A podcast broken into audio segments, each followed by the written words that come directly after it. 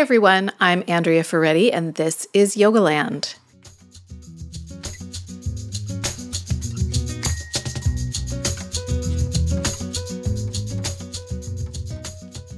Hi, Jason. Hi, Andrea. Welcome back. Welcome back to me. Yeah, Yeah. I'm back. And the podcast is back too. The podcast is back. Mm-hmm. So we took a little break. We did our January Mind Body Reset, and we did a bunch of podcasts just within that program.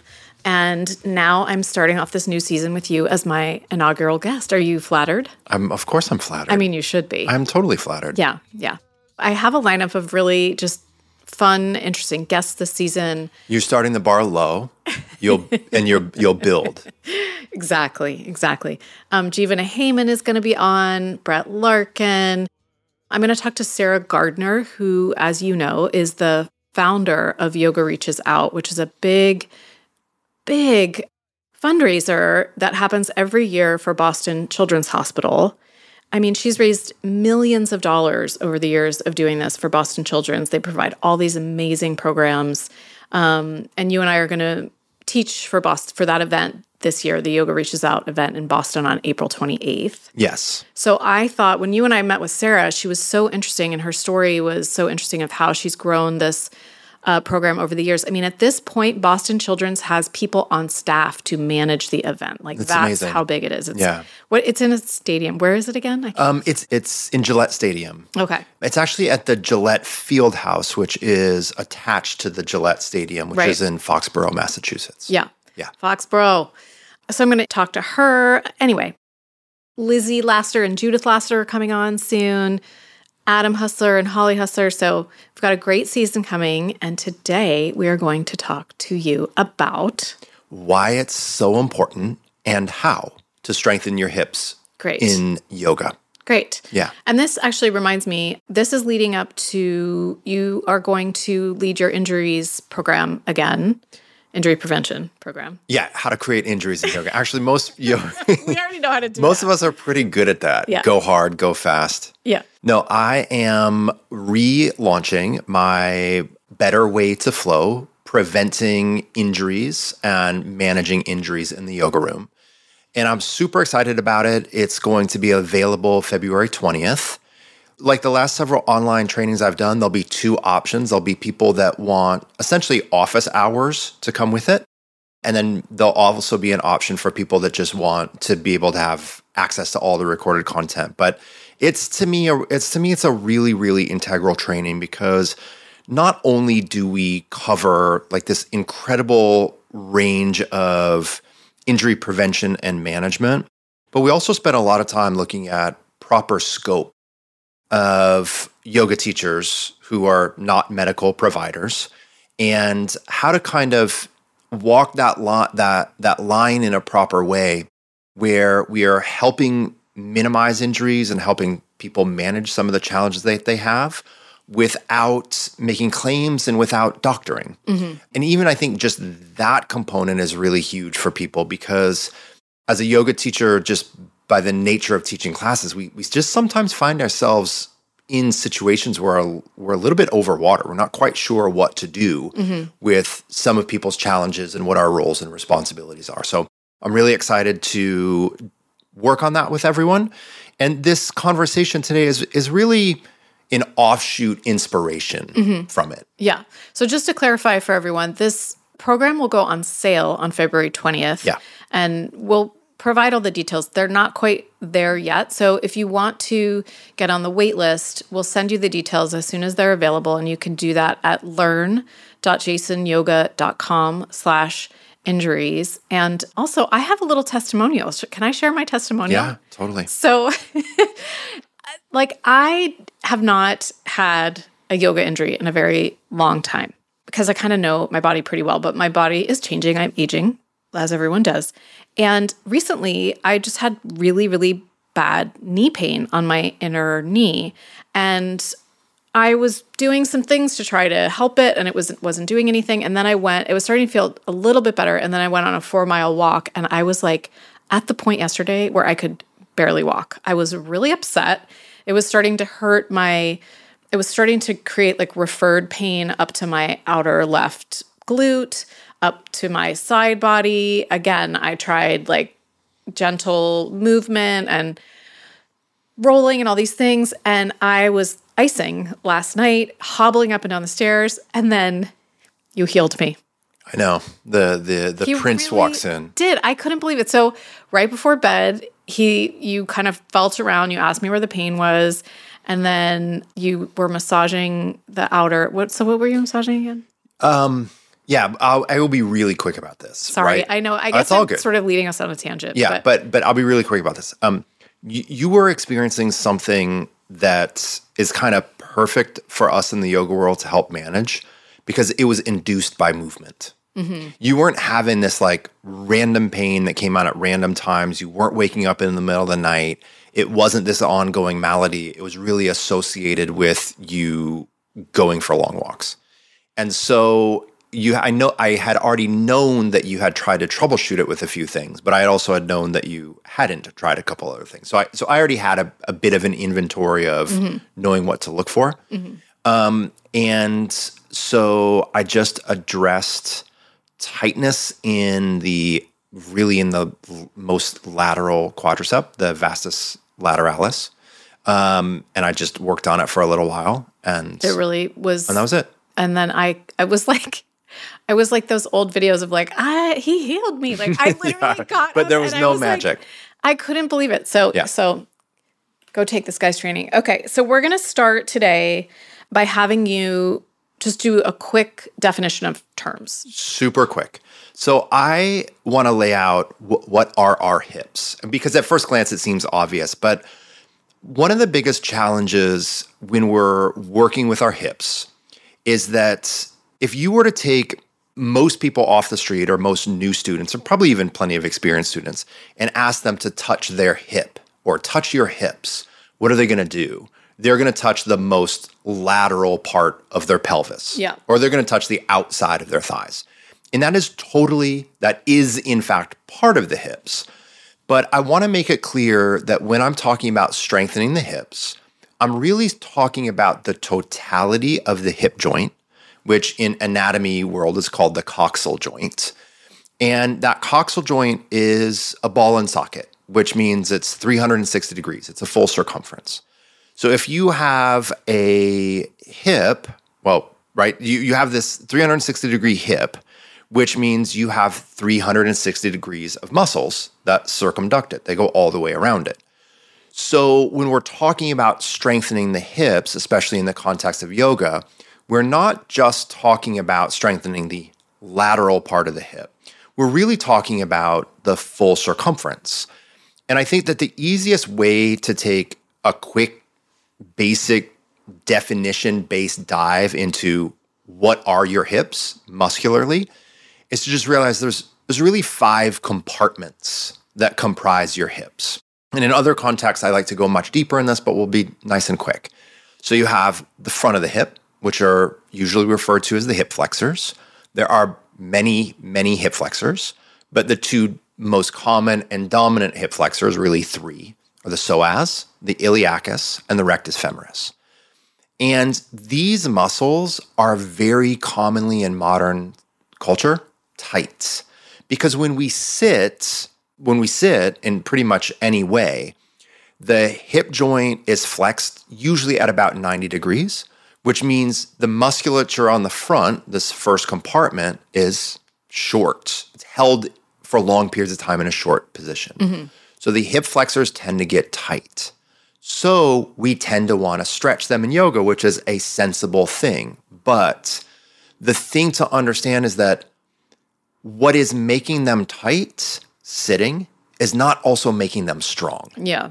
right and so when we so when we go to stretch them out through various lunges and so forth right when we go to open the front of the hip that's it's all good but stretching the front of the hip is not in and of itself also significantly going to be strengthening that part of the hip and and again like the key to this if you were a super athlete if you were like a long distance runner or cyclist and the front of your hip is tight you probably have tight and strong hip flexors.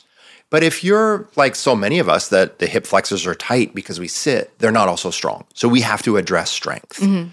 The next compartment is is really the inner leg muscles, the adductors. A lot of times people refer to this area as the groin or the groin muscles, right? And these muscles are often many people don't realize that the inner leg muscles are hip muscles, right? Because they're not where colloquially we think of the hips. We think of the outside of the leg, we don't think of the inside of the leg. But the adductors are also muscles that are very commonly very commonly tight but very commonly weak because there aren't many things that we tend to do in daily life that makes them strong. So we'll we'll circle back to that. Then we have our third category which are really the extensors. So when we're dealing with the extensors, again there's many muscles involved in this, but we're really talking about our hamstrings and gluteus maximus. Okay. We'll talk more about glute max later, but glute max really plays three, well, it plays many roles, but it, it plays three dominant movement based roles and how it moves the hips. And one of the ways it moves the hips is into extension. Right. So your hamstrings and your glutes work together in extension. And in yoga, we love to stretch them. But in yoga, we often forget to strengthen them. And if we are regularly applying lengthening stressors to a group of muscles, we also probably need to consider shortening stressors. Right. How to how to strengthen them. So, right. So so we'll talk about this more later, but those hamstrings and those glutes in part as yogis need to be strengthened or it's a good idea to strengthen them in parts to balance out all of the stretching that we tend to do. Mm-hmm. And then real quick, two more muscle groups and in I'm I'm giving everyone these as if they're distinct compartments. But what we know about the body is everything kind of weaves together in some beautiful interconnected way, right? So these these groups are not a hundred percent distinct, but these are just easy ways to think about them. So the fourth compartment we can really think about as the external rotators. So these live underneath gluteus maximus, and their marquee muscle is the piriformis. So piriformis works with five other muscles in there. But these muscles tend to also be incredibly tight and weak for the same reason as the hip flexors, which is what makes them tight sitting all day does not also make them weak. And then finally, you have the abductors, or I typically call them the lateral stabilizers. And this is the most outer part of the hip. So the the the two dominant muscles in this group are gluteus medius and gluteus minimus. So that's just a really quick regional tour. And, and no one has to memorize those things, but when I'm talking about strengthening, like why it's important for these to be strong and some basic ways that we can start to do it better in yoga, I'm talking about the whole circumference. Okay. All of this stuff. Okay. Yeah. Okay. So we've got, you're going to talk us through four reasons that strength is important, Yes. right, for the hips. So what's what's the first one? there are so many reasons, but four kind of like really come to mind, right? Which is number one is that strength is functional. It helps our hips do what they do in normal life. We come into a yoga practice with oftentimes with a flexibility or wanting to improve range of motion mindset. And, and there's, I am not going to argue against that. I think that is totally sensible. Lengthening the hips and opening up is key, right? To be for strengthening the hips doesn't mean we're opposed to lengthening them, but stretching all of those muscle groups is so baked into what we do already. But if we really think mechanically about what the hips do, like all of these muscles, they're dominant parts of our locomotion system. They're part of the locomotor system. Yeah. So functionally, their job is to get our body around, right? And we don't want to just think like not to be too too uh, out there. We don't really want to just think about hips in this lifetime. We want to kind of think about the evolution of a human and its body and like what the different regions have evolved to do. Mm-hmm. And the hips have evolved to bear our load and move us through town, move us mm-hmm. around town, move mm-hmm. us not really town, right? Um, but the hips are really designed to move us, which means we probably not only want them to be strong, but it also means that we we might sometimes overvalue extreme ranges Yeah. pa- especially passive extreme ranges. Mm-hmm. Because if, if my hip is passive hmm. and I'm taking it through an extreme range, that's fine. I can choose to do that. And if that's my karma and it feels good and my choice, that's that's fine. But it's not what that thing actually does. Like the the hips, what they actually do is they've evolved to get you from A to B. They're very different than the shoulders in that way the shoulders get get the hips get a the hips move our body around the shoulders move other things to our body like the shoulders are part of the hand system that are like going out and getting things and dexterously manipulating objects and bring, bringing things to us mm-hmm. but the hips are like moving us to things mm-hmm. and so just maintaining a certain amount of proficient strength in all these muscle groups is just was just sensible. Right. Right. Right. And, and if one of the main things we're trying to do is take care of ourselves, then we want to have some sense of what the various parts of our body have evolved to do and mm-hmm. and work with that. Yeah. And as you mentioned, the hips, like because we do tend to sit in chairs a lot. I mean, people now are doing more of the standing desks and the walking desks, which I think is is really smart. But still, we do sit a lot of the time. Our hips are often weaker than we think they are, right? Yes. Yeah. Yeah. Yeah.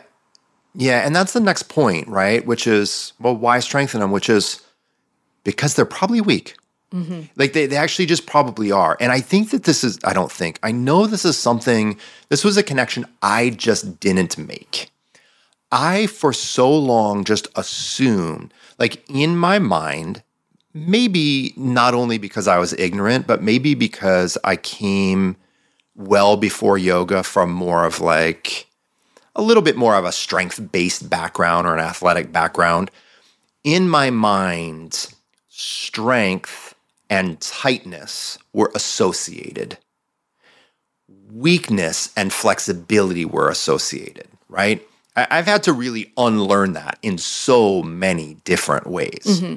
But I was saying earlier that, you know, oftentimes our hip flexors are tight, our adductors are tight. Like all of this stuff is tight. So we want to loosen it up. Well, that's But- our ins- what you're saying is that's our instinct. Yes. But actually it's tight and weak. Yes. So opening it up is great, right? But it's about half of the job, mm-hmm. right? It's about 50% of what's actually needed in that range. Yeah. right? And so we I think the thing that that finally dawned on me and I said it already but I'll say it one more time the things that are making for most of us a general population the things that are making our hips tight are not making them strong Right. right? And again, a difference would be if you were a distance runner, if you were, you know, a sprinter, if you if if you had like a a professional or a, or a hobbyist approach to a certain modality that was doing a ton of overt strength or endurance training to the hip and they're tight, they're probably also strong. Mm-hmm. Or they're strong in the patterns that you regularly repeat, but they also might be weak in patterns that you don't regularly repeat, mm-hmm. right? Mm-hmm. Yeah, I mean, it's it's I was reminded of Jill Miller talking to me about when her mom would come visit her and it was hard for her to um get on the floor and play with the grandkids, right? Cuz she was so used to sitting on the couch or sitting in a chair. And like you said, it's just when you're moving in different ways, you start to notice where some of the the weak points are. I, I've told you this story. I'll be really brief, but my brother Todd, who's done like well over a hundred Ironmans. This was a long time ago, but he had done many, many Ironmans before. Really great shape, strong, all these things. He came to one of my classes one time because he was doing a local Ironman, and he came to my beginners class, and I thought he was going to die. Huh. It was so surprising to me. hard for him because he was using because he had a very concentric rhythm based strength profile.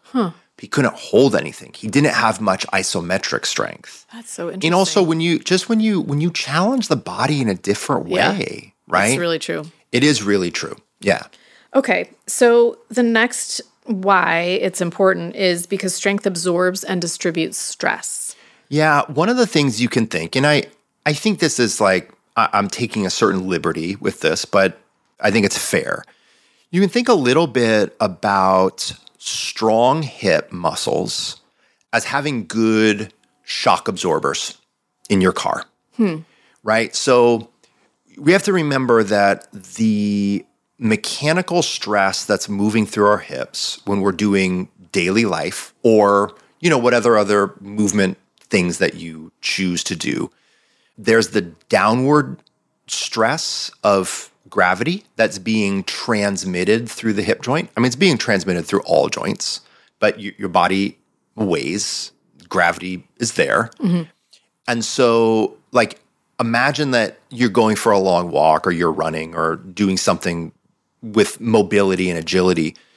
You have the gravitational load, but you also have the ground reaction force. So, your hips, let me say it in a simple way. There's an incredible amount of mechanical stress that gets transmitted through your body when you use it. And when, in the simplest terms, when muscles are weak and or joints are loose there's there's less to absorb and distribute and dampen the mechanical stress that gets transmitted through the system right? It's kind of like if you were driving fast in like a really old beat up car. So does You're that gonna make you more it a lot tired, or, does it Yes. make you more prone to injury? probably both. Okay, probably both right? It's kind of like imagine you're in a because I know that for people with um, hypermobility syndromes, like with uh, you know real diagnosed like Ehlers-Danlos or yeah. syndromes, like one of the ma- major core symptoms is fatigue, and that is probably due to laxity in the joints. that's likely a component Yeah. I remember talking to Dr. Brian Lau, who I've talked about on this podcast a lot, but amazing sports medicine doctor who is uh, um, a friend of mine who we've worked together in in various capacities in Hong Kong, and him talking about when people had either hypermobility disorders or or weakness, he he would talk about them as having an insufficient stiffness, right? Like there's not enough stiffness, there's not enough recoil, right? And so, kind of again, I think this is just a, a simple image. Like uh, what's coming to mind, my one of my friends had a when I was 16, he was 18, and he had a really old Volkswagen Rabbit. Do you remember those cars? Yeah, but which friend? Greg, I don't know if you've Okay. ever Greg Nowitzki. Oh yeah, no, I've- Yeah. So he, so first of all, it took like honestly, it took like 60 seconds to get 0 to 60. Okay? but when you actually got 60 miles an hour, you just felt like you were going a 1000 miles and an hour and death was. Like Those cars were like a tin can. Totally. Everything was rattling. You could feel everything, right? And then now just think about being in any semi decent modern car or take it up a level to something with nice air suspension. I don't want to oversimplify this and say this is just about having s- strength, but let's get back to the idea that strength distributes and absorbs mechanical forces. So when you have stronger hips or stronger muscles in general, the mechanical stressors that are acting upon the body aren't as concentrated. Mm-hmm. And the body does not like concentrated stress, Okay. right? Yep. Yeah. That's great. Okay. The next point is that we love to stretch our hips. Totally. We love it. Totally. So that means we have to counter that by strengthening, right? I think it I think what it means is it's a pretty it's or a pretty like good seek idea. balance, seek Yeah. some balance. Yeah, it's a pretty good idea. Mm-hmm. Yeah, I I think it's a it's pretty basic, right? But if it's kind of like thinking about like a well-balanced meal. or as you said, just balancing things out. And I think that sometimes, maybe because I'm an advocate for strength and, and engagement and so forth, that I think sometimes I get interpreted as someone that doesn't appreciate or support passive stretching. And I do. Mm-hmm. I do passive stretching most days. Mm-hmm. But the amount of passive stretching that I do is not really greater than the amount of active strengthening that I do. Mm-hmm. In fact, I probably spend a lot more time doing active strengthening and active stretching mm-hmm. than completely passive stretching. But one of the things that I genuinely have always loved and to this day love about passive stretching as compared to everything else is the tonal quality and the stress reduction, right? Like when I do a minute or two in pigeon and Paschimottanasana and these things, it calms me down, it soothes me, it grounds my nervous system. It it it's it's comforting and self-soothing. So I always for mechanical reasons and mental emotional reasons, like I always love stretching this stuff. And that to me tells me I need to keep it strong. Mm-hmm. I, am going to give you like a like a like a really quick. I, I've given this image to people in my trainings all the time. Imagine if imagine you had a toddler and the toddler came into the room with this pretty like wispy, delicate piece of fabric, right? And was and was pulling on it. Well, if you valued it, you would you'd be like, "Oh, set that down. Let's not pull on that thing," because it's delicate. Mm-hmm. It doesn't have a whole lot of resilience. It doesn't have a whole lot of stress absorption. But imagine that that same toddler came in came in and was like pulling on a TheraBand you wouldn't be worried about the fabric, right? You might be worried that the kid's going to like smack himself in the head accidentally with mm-hmm. with the thing, but when you have stronger materials, they tend to withstand greater forces and also greater errors. When you have weaker materials, you you don't have the same grace, hmm. right? And okay. so and so keeping keeping the stuff that we love to stretch strong is just a straightforward, simple sensible idea. Okay. So, can you define what you mean by strength? Oh, yes. Okay. This is really difficult, but I'm going to do it. So there are you said different. A, there are a couple different kinds of strength. Yeah. Let's be the simplest, and to say there's there's really three different primary types of. It's not really strength, but different types of engagement. Okay. Okay or different types of contraction. So you have isometric contraction.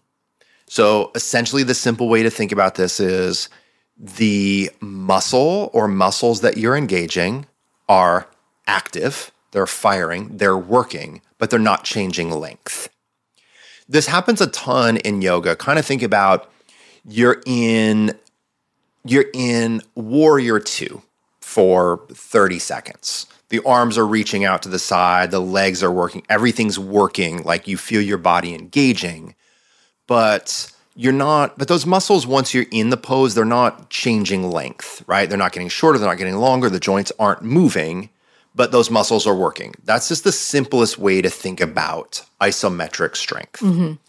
There are very technical ways to describe these forms of strength, but I'm gonna I'm gonna put that off to another context and just be, be serviceable on this. Then you also have concentric strength. Okay.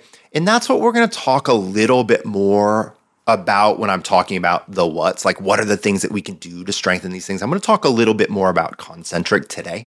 Concentric, we can envision, imagine someone doing a, a bicep curl and they're holding a dumbbell, their elbow's straight, they're bending their elbow and they're they're curling mm-hmm. the dumbbell. That muscle is working, it's firing, it's contracting, and it's getting shorter as it's contracting, right? So that is concentric. So the most common concentric, not to be too confusing, but the most common concentric phase of what we do in yoga is like transitional movements. It's like the getting into the poses but this is kind of tricky because usually with body based strengthening, one part of the body as you're working is concentric, the other part is eccentric. Yep. So so concentric again, just think about the bicep curl and the mm-hmm. biceps.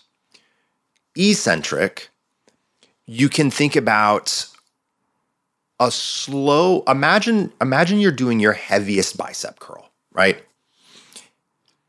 As you're bending the elbow and bringing the weight towards the shoulder, that's the concentric phase. But the eccentric phase, you don't just drop it, right? I mean, a lot of times in like CrossFit or some other power training, they drop weights a lot. Hmm. Oftentimes because they're working on like one rep maximums. Okay. But imagine, so you do like one like really explosive thing and then you drop it, right? But we'll stay away from that. That's a different protocol. Let's say you're just like old school, you're doing 12 repetitions of bicep curls. When you're lowering that weight down, you're not just dropping it. You're you're like slow controlled descents. And that slow controlled descent, those biceps are still working, but they're getting longer Right. right? Mm-hmm. And we actually do that a lot in yoga as well. So those are the different types of contraction. Strength is a little bit more complicated. I would say that strength is like a healthy functional combination of all of those phases and capacities and also the the I- the one other quick thing I just I want to throw in about strength is no muscle in and of itself is ever that strong.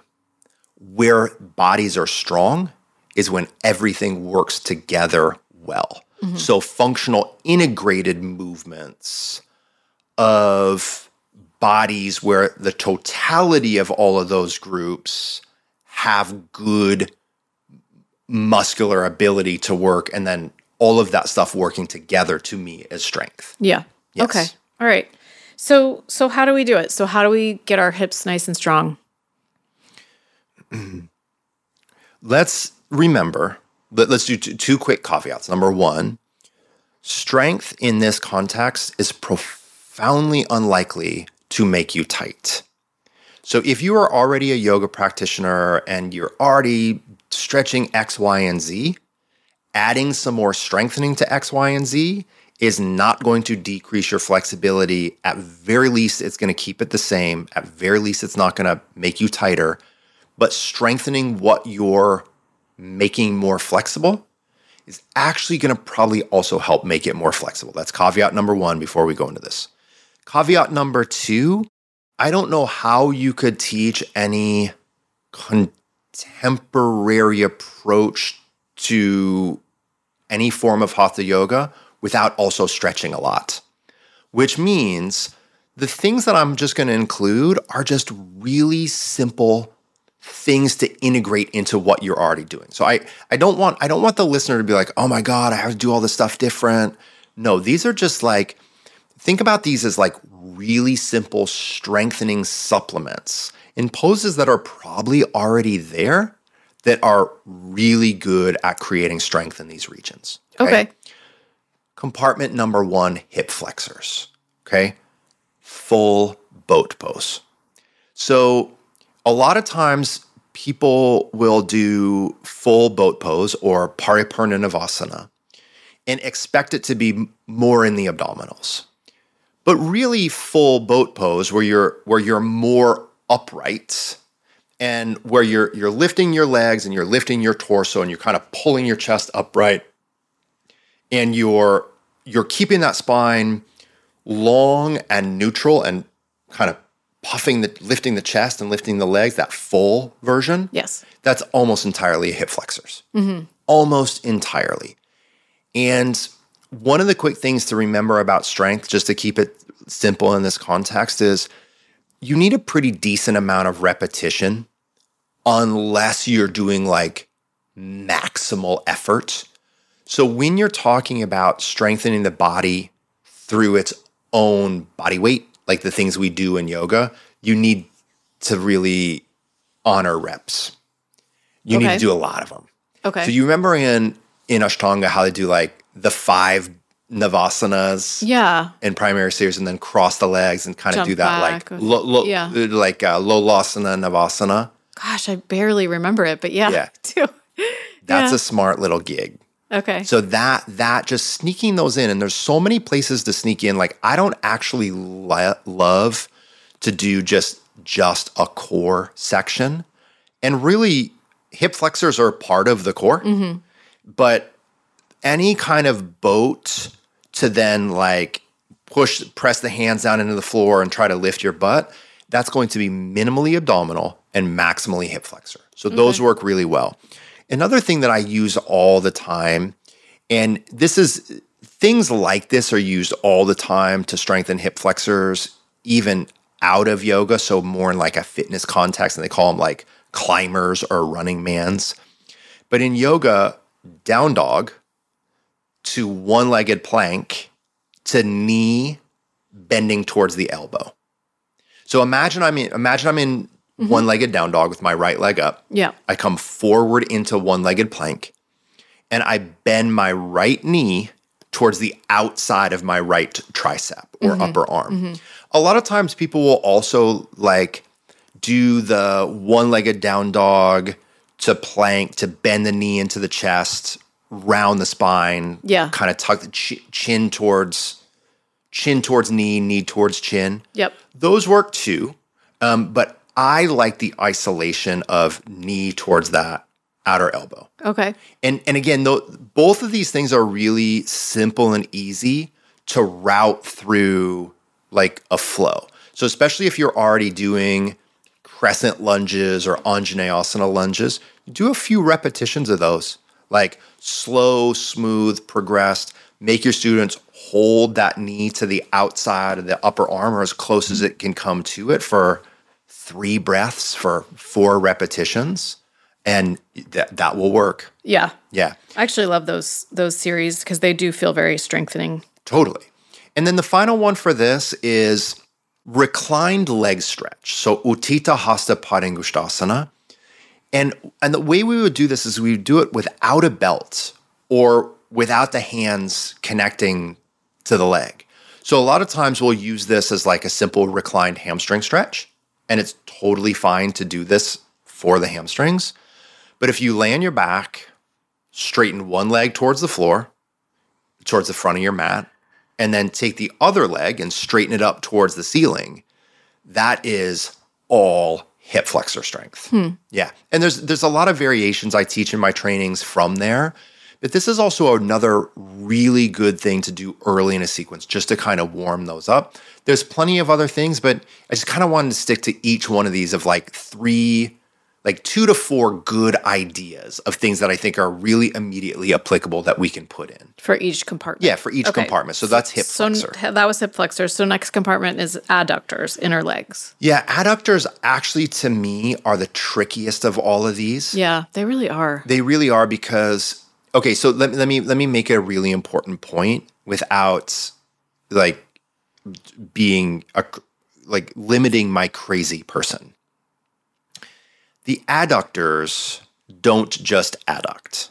The adductors also flex and also extend the hip. So your adductors have they are multi they're like a, a multi-purpose tool. Right. So, to strengthen the adductors, you don't actually just need to adduct.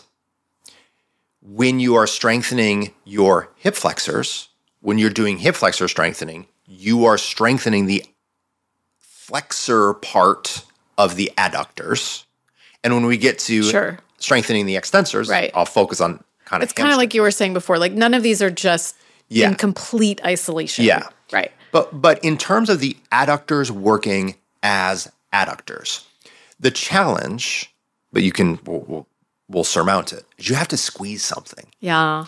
And so a lot of times what people will use these days outside of the yoga world are those weighted medicine balls, right? And those work really really nicely because you have different weights plus this like a little bit of something. They they have girth to them. Yeah, Um, but in yoga, blocks work really well. You know who hates the block, block squeezing classes? You. Miss Chelsea Adams. Yeah, I can imagine. She's like, if I tell her, oh, I went to so and so's class this week, it was because you know a lot of people now do we use just like the the week long curriculum. Oh, we were squeezing blocks. She's like, I'm not going. Not Nope, going this week. Not doing it.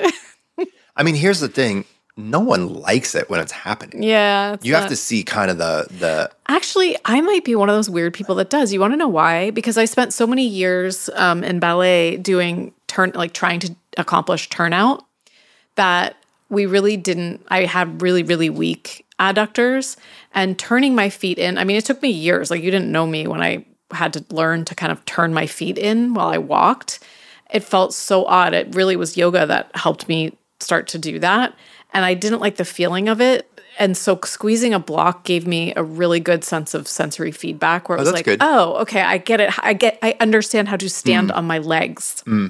i mean it sounds crazy we did so much block squeezing in the Iyengar world. i think you were one of the main people who helped like taught me that early on And you know what? That was back in the day when the when there weren't these like cheesy foam blocks. i know you did You the wood like- ones if yeah, you were upside ones. down and you risked They it were not falling on your they head were not cork. They were wood. I don't know how they were that heavy. They're like they were leaden so heavy and hard. so heavy not even like the light wood ones they were like dark Yeah. wood They were probably like uh, a, a like a mahogany mahogany. or something that's what they felt like the Iyengar world, the old school Iyengar world is going to get canceled for their environmental stance.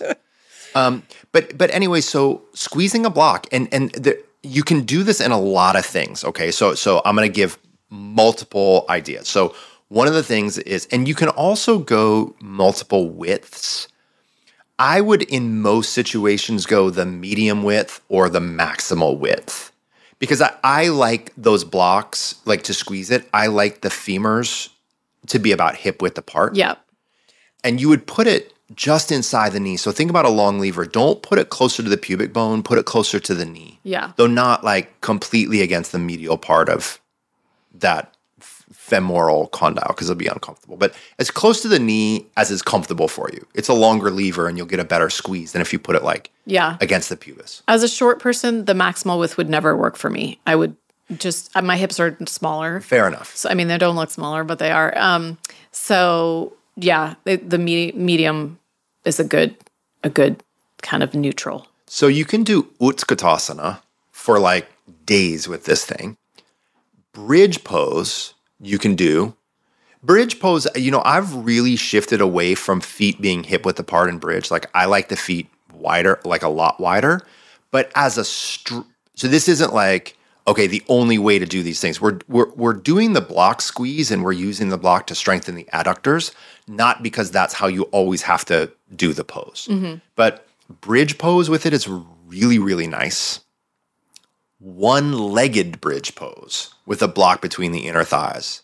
I should Is- probably be doing some of that. But- but I- the- that the leg that lifts- nauseated. The leg that lifts doesn't go straight towards the ceiling, it goes parallel to the ground. Mm, okay. Okay. And then plank pose, and then any reclined core strengthener that you do with a block, right? Whether it's like um like an old school kind of crunch, whether it's Yeah, I, I gotcha. yeah. And the the I think the other thing that works is when you do side angle pose and you put the hand inside the knee to, to a block or to the floor. So side angle pose, you take the hand inside the leg. Mm-hmm. I usually prefer it on the outside, but if I want to really work the adductors, again, I the point on this is you have to if you're wanting to work the adductor, the squeezing in part of the squeezing in muscles, you have to put something there to squeeze against. So your arm inside the leg and side angle you just squeeze the 30 seconds you're there. Okay. Yeah, all of those work really, really nicely. Okay. Okay. So now I'm we're moving on to the extensors. Yeah, we're moving on to the extensors and and let me let me pause for a moment and let me let me talk briefly about gluteus maximus. Briefly. Okay, the thing that we have to understand about gluteus maximus is number 1, nothing good in our life happens as a result of gluteus maximus being weak. Gluteus maximus being weak is like the lats being weak. It's not good. And the reason it's not good, part it's not good when anything is weak, right? But but the gluteus maximus is a major coordinator of the entire hip joint because it it it covers and blends into to the hamstring compartment, the external rotator compartment, and the abductor compartment. So gluteus maximus is like kind of the captain, if you will. Um, the psoas kind of is too, but we just take for well. Let's, let's pause on that. Um, point being, gluteus maximus is it's really important for it to be strong and functional, meaning it. If I ask it to do something, it it can respond to that request. The gluteus maximus is a triplanar muscle, which means it works with the hamstrings to extend the hip to pull back. It works with the external rotators, so piriformis and company, to externally rotate the thigh. And it works with the abductors to abduct the leg.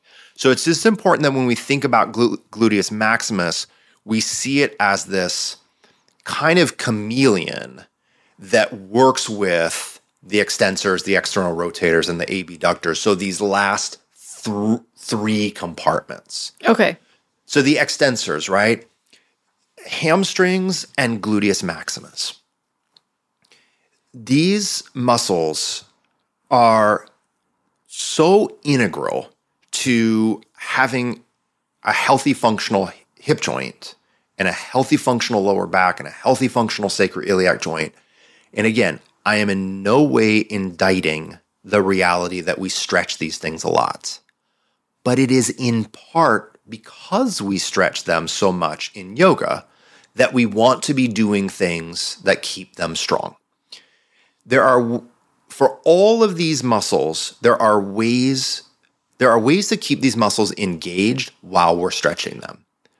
But uh, like a couple really incredibly useful concentric strengtheners for hamstrings and glutes that are giveaways in yoga. Number one, everyone hear it. Anyone that listens and has done my trainings, they know locust. Yep. One legged locust, right? So there's a lot of different variations of locust, but locust does it really well. But I also really like one legged, one armed versions of locust. So imagine everybody, I'm laying face down mm-hmm. and I raise my right leg up behind me and it goes like a millimeter up because I'm not strong there. Yeah. And also because I'm tight on the front side. Mm-hmm. So this is not a big range, low range, high demand. So I lay face down, I lift the right leg. So my right butt and my right hamstrings are working. I lift my chest and I reach my left arm forward. So I'm so opposite arm and leg. Opposite arm and leg. Mm-hmm doing repetitions of this in the short term is unfun. It's not that hard. It's not very sexy. It's not very sexy. No one's gonna be like, oh my God, we did this awesome pose today. I lifted an arm and I'm like, but in terms of like functional value, put this in so that you can do the other things that are a little bit more exciting and fun. Yep. I also like locust with, well, let's let's pause on that one. I call it awful Natarajasana. And I have a whole series of these. So, dancer's pose. Those of you that don't think of Natarajasana, dancer's pose, right? Dancer's pose slash Natarajasana without using the arm or a strap to hold the foot. It's terrible. Do not ever, literally, make sure there's no camera in the room. Do not film yourself. Do not see yourself unless you are a professional ballerina or a professional ice skater, mm-hmm. you don't want to see it. It's so bad. It's so bad. It's ugly. Yeah. It's hard. You will feel questionable about yourself and your decisions in life. Um, but it is so good at strengthening those muscles. And then you can also do two other quick things, which is similar to that awful Natarajasana, bow pose, right? So you laid face down, you reach back, you lift the chest, you bend the knees, you lift the legs, but you don't hold the feet. That's a good one. It's so good. It's a really good one. And I think I think what you have to do if you're a teacher and you want to start incorporating these, you have to qualify the value of it. You have to be like, "Hey, we're not going to do this all class, but I'm going to start to add a few more of these in just because they're really good at strengthening us." And that's going to help us not only have a body that works well, but that's going to help us actually move a little deeper into poses. You know what I mean? Like however you want to Yep. sincerely like polish it up a little bit. Um, and then bridge pose. This is pretty common. I, I feel like people already do this, but bridge pose with the cue of drawing the heels towards the butt. So, I right. So I come into bridge, and and as I and I create the action with my feet as if I'm dragging my yoga mat towards my pelvis. Mm-hmm. Yeah, that that will lock into the hamstrings really nicely. So an, that's an isometric, like you're not actually moving the feet. You're just That's correct. right. Okay. Yeah. Okay. So that was hamstring focused, although as you said in the beginning, like glutes are gonna fire there too. What about more glute focused? So I think the first thing, and we're not going to spend time on this podcast justifying it because it's, I just feel like it's been so many years. They're just, we don't need to qualify why. Um, use your glutes when you do back bends.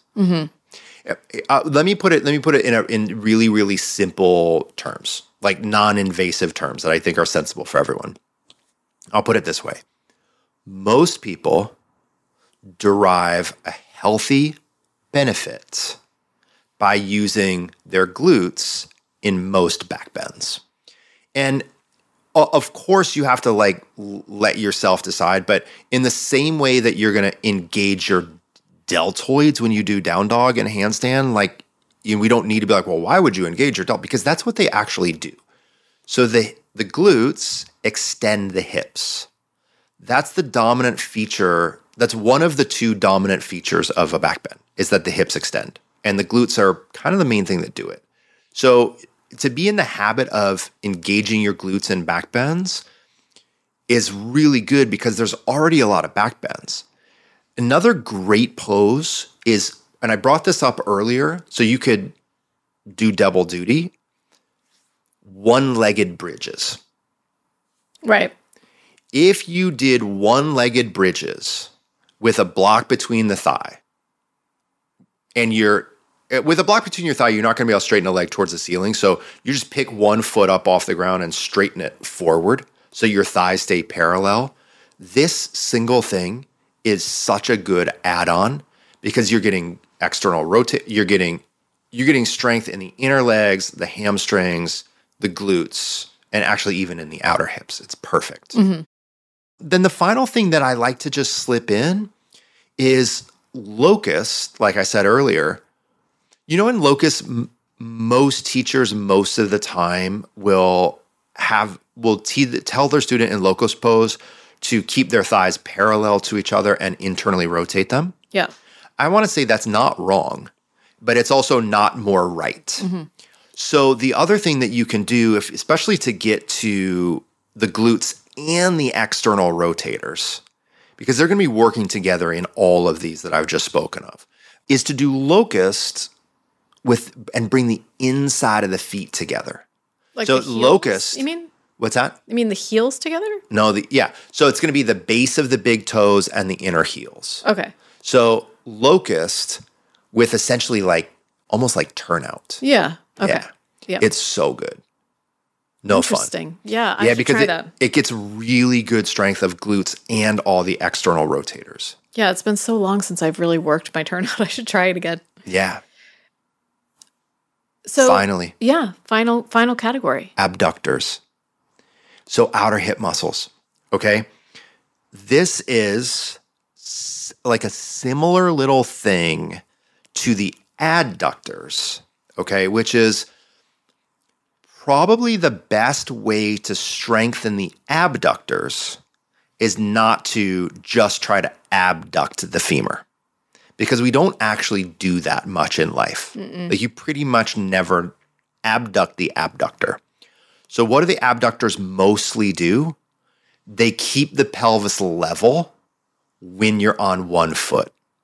So the abductors, the abductors, the outer hip muscles, their primary role is when you're walking. To help you with your gait. Yeah. Yeah. To keep the pelvis level when you pick a foot up off the ground. Mm-hmm. So the forward facing, especially tree pose, is a crazy good abductor strengthener on the standing leg. So any like facing forward standing balance. So Utthita Hasta Padangusthasana. So if I stand up and I engage my standing thigh, my left thigh, and I bend my right knee into the chest and I straighten my right leg forward, the standing outer hip is working tenaciously. Tree pose, working tenaciously. If you're doing like really slow transitions in and out of Gomukhasana, even though a Garudasana, even though you're gonna stretch them, right? Even though you're gonna stretch them in the pose, if you have nice slow transitions in and out of Garudasana, really good strengthening. Hmm. Yeah. Yeah. The final thing you can do is the opposite of everything that we did with the adductors. So, what did we do with the adductors? We needed something between the thighs to squeeze. So, we used the block. So, you can do the exact same thing, but by putting a yoga strap around the outside of the thighs. If you put a, if you say you're in Utkatasana and you take your feet and knees hip width apart, and you take a, a loop of a strap and you wrap it around the outside of the thighs, instead of squeezing in against the block for the adductors, you press out against the strap. You're, you're isometrically strengthening your outer hip muscles, your abductors. Mm-hmm. So every single thing that you could do to squeeze the block to strengthen the adductors, you can push out into a strap, like all the reclined core stuff pushing out. Mm-hmm. Utkatasana pushing out. Side angle pose with the arm on the outside of the knee pushing out. Mm-hmm. But but I think this I think those facing forward standing hip openers with standing balances with a focus on on engaging that standing hip muscles really really key. Awesome. I want to say something super quick, which is sometimes, like, if this feels like a lot, do it slowly. Just like include a couple of these things regularly. The other thing is, if if a listener had the time, the and the interest and they wanted to not focus as much on these types of strengthening in their yoga, but if they wanted to do strengthening for these things outside of the yoga practice, then a lot of conventional strength training, like deadlifts, split squats, clamshells, like there's a lot of supplementary kinds of training that can address this particular demand of the body. So that in yoga, we don't have to address the demand, Right, right, right? right. Yeah. And, and again, so and and I'm I, I'm not saying yoga is not enough to strengthen the hip, but there's alternatives. but there are alternatives. if you don't want to, yeah, yeah, do Yeah. locust pose. If you're like, dude, I just want to like stretch and do yin and restorative, and that's my jam. Totally, it's all good. Find that, and maybe there's another, maybe there's another thing in life, couple days a week that you could build some robustness there. right. Yeah, Yeah, I mean, when I started doing weight training, it actually completely transformed my back bends too. So Yeah. that's another advantage to doing it is if you focus on the strength building, your poses get easier, your poses get deeper, so you have that added benefit as well. Yeah. Like you get to you see tangibly the the the shifts. totally. All right. Thanks so much, Jason. Thanks for having me, Andrea. Okay, so if you want to join the injuries waitlist, you can go to learn.jasonyoga.com slash injuries. And thanks so much for tuning in as always. And until next week, enjoy your practice.